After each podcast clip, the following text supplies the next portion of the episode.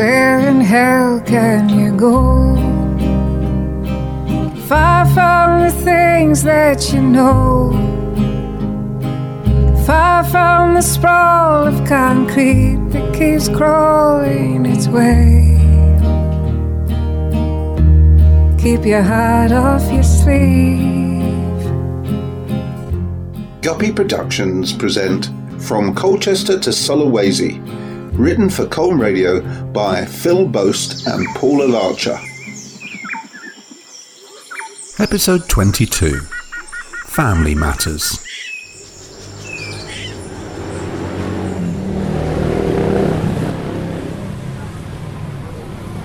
One thing which has become clear to us is that the married people in the village tend, on the whole, to have small families, usually just two children, which are most often several years apart in age, and they marry young. Young people come of age here at seventeen, above which they may vote, drive a car or ride a motorcycle, join the army, and do just about everything that anyone is allowed to do. And this is also the age of consent. The churches promise the usual hell and damnation if they have sex before they marry, and so, of course, they don't. Except, of course, they do, and marriages between two young people are often announced rather suddenly and hurried along a bit to avoid embarrassment, and this is how married life so often begins for them, with all of the responsibilities of parenthood before the couple have really got to know one another in anything other than a biblical sense. Fuel is added to this particular and so important fire by the fact that no form of safe and reliable contraception is available anywhere until one is married. So the stable door may then be shut, and the second child may be planned a few years hence, and by then the horse may be said to have already bolted. And young hormones, of course, are no respecters of age and don't read calendars very well. And if it should happen that the girl becomes pregnant before her seventeenth birthday, then the boy is in serious trouble and will, if the girl's parents so wish, be sent to prison to contemplate his sins at leisure. And an Indonesian prison is not somewhere where one would wish to spend any time. This situation can be avoided if the girl's parents agree to marriage and are prepared to quietly alter the date on her birth certificate before it is presented to the vicar, as quite often happens, but then this by now compound fallacy will forever hang like the sword of Damocles over the boy, who had better behave himself if he does not want the truth to out. In any case, however and whenever they are conceived, and whether they are born out of sin or not, children then come under the excellent care of the Indonesian health authorities, and until they are five years old, they are checked, weighed, and inoculated, as need be, every month at the village mother and baby clinic. And this is the only part of the Indonesian healthcare system which is free at the point of treatment.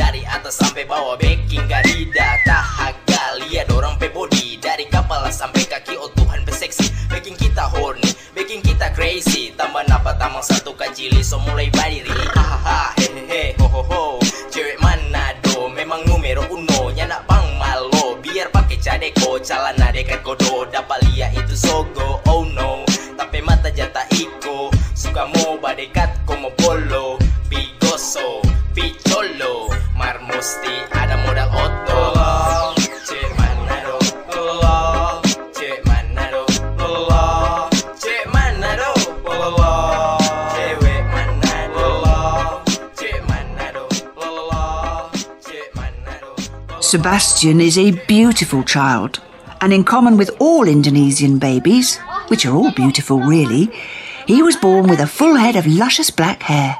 And in any case, Phil and I concur that we will of course take our role as godparents seriously. Whilst we are here, Alison and I volunteer to accompany Melda and Sebastian to the monthly mummy and baby clinic. Alison finds the unusual sight of me carrying a baby rather amusing, which it probably is, but actually I'm okay with babies as long as I can give them back. No doubt the photograph which Alison took will do the rounds amongst my ex-colleagues. The clinic is all well and good, but it's carried out in someone's front garden, which is less than ideal in terms of hygiene and so on. And this leads me to think about the whole business of childbirth and healthcare in general in the village. There's no qualified midwife present at birth, and the older village women, who have some experience of delivering babies, do the best they can, but if anything goes wrong, then it can go very wrong, and infant mortality rates are, I'm sure, higher than they need be. We have a primary school in the village, which, if the parents can afford the fees, the children attend from five or six until they are eleven or twelve years of age, after which they may attend the upper school, which is too far away for them to walk. What the older children do, therefore, is to walk to the next village of Tonkana, which takes half an hour or so, and there they try to pick up a blue minibus. This is an unreliable service, and they are often late and are therefore excluded from school for the day and get a black mark against their name, or they get soaking wet on their way to Tonkana if it's raining. Schooling isn't free, nor is there any obligation on the parents to send their children to school, and a lot of kids therefore don't go. And most, it seems, don't get further with their education than first school, after which it gets much more expensive and beyond the means of most of the village families. At the moment, there are twenty-five children at the primary school, divided into six year groups with three teachers, including a headmaster, Mister Rudin, who's a nice guy, and he does his best, but his school badly lacks facilities. There often, for example, being only one textbook to serve the whole class. And the school itself is in a terrible state and appears to be about to fall into the sea.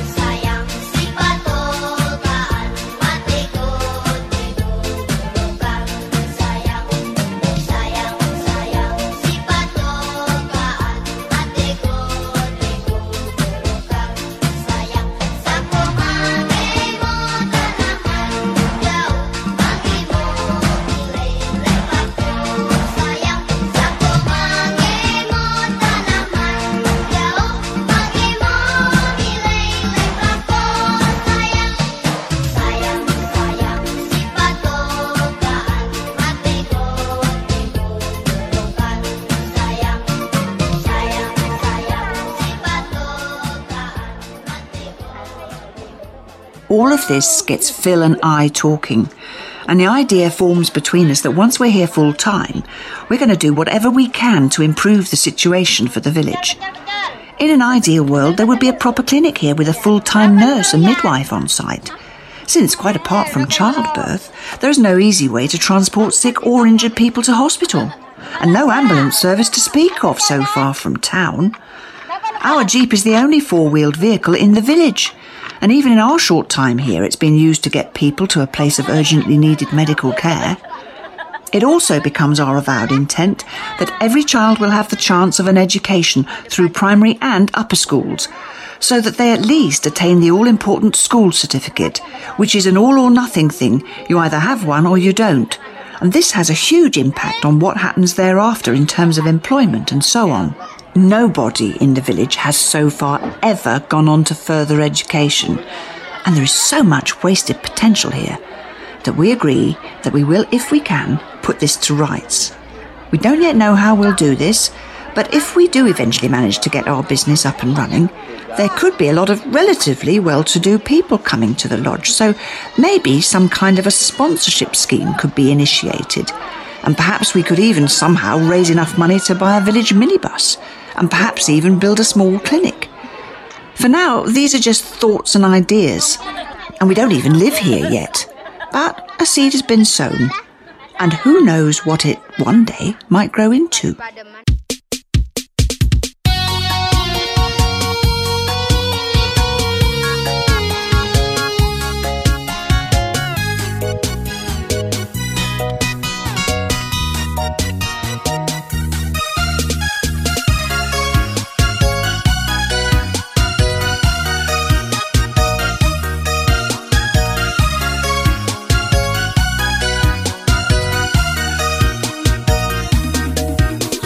Suka secinta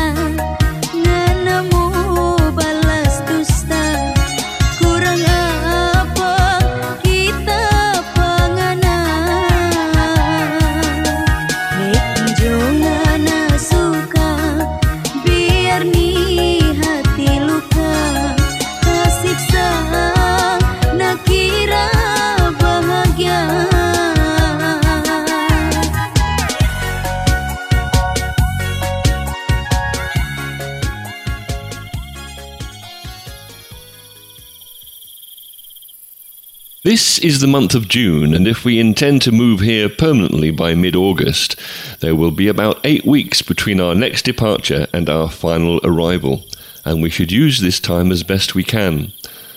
The furniture making is in process, and so, looking beyond the demolition and removal of the Pentecostal church, which will solve our access problems, the one big thing which we can try to achieve is the building of the swimming pool, which would, I'm sure, in any case, please a certain person. The last thing which Mister Yan did for us before we parted company was to provide us with the telephone number of his friend, Mister Leus, who is the maker of fine swimming pools. So we meet him. He shows us a portfolio of pools that he has built, which is impressive, given the presumed lack of demand around here for such decadent luxuries, although our excuse is that it's for our guests, with no element of self-interest entering the equation.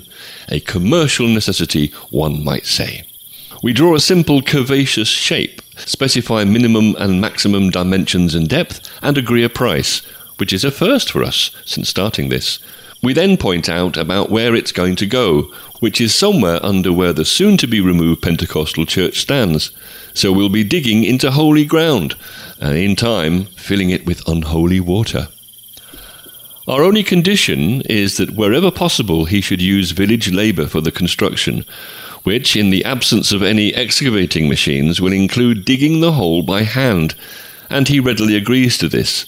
So we shake on the deal, and aside from the usual money transfers, the rest will happen without us, and we should have a pool by the time we get back. Onni tries to intervene by offering an alternative poolmaker, who we think is brother-in-law to Mister Leus. He offers a better price, but he has no credible credentials or portfolio. So we stay with Mister Leus, and Onni is not pleased about missing out on his ten percent. But by now, Onni is less than pleased with us anyway, so there's nothing lost, really.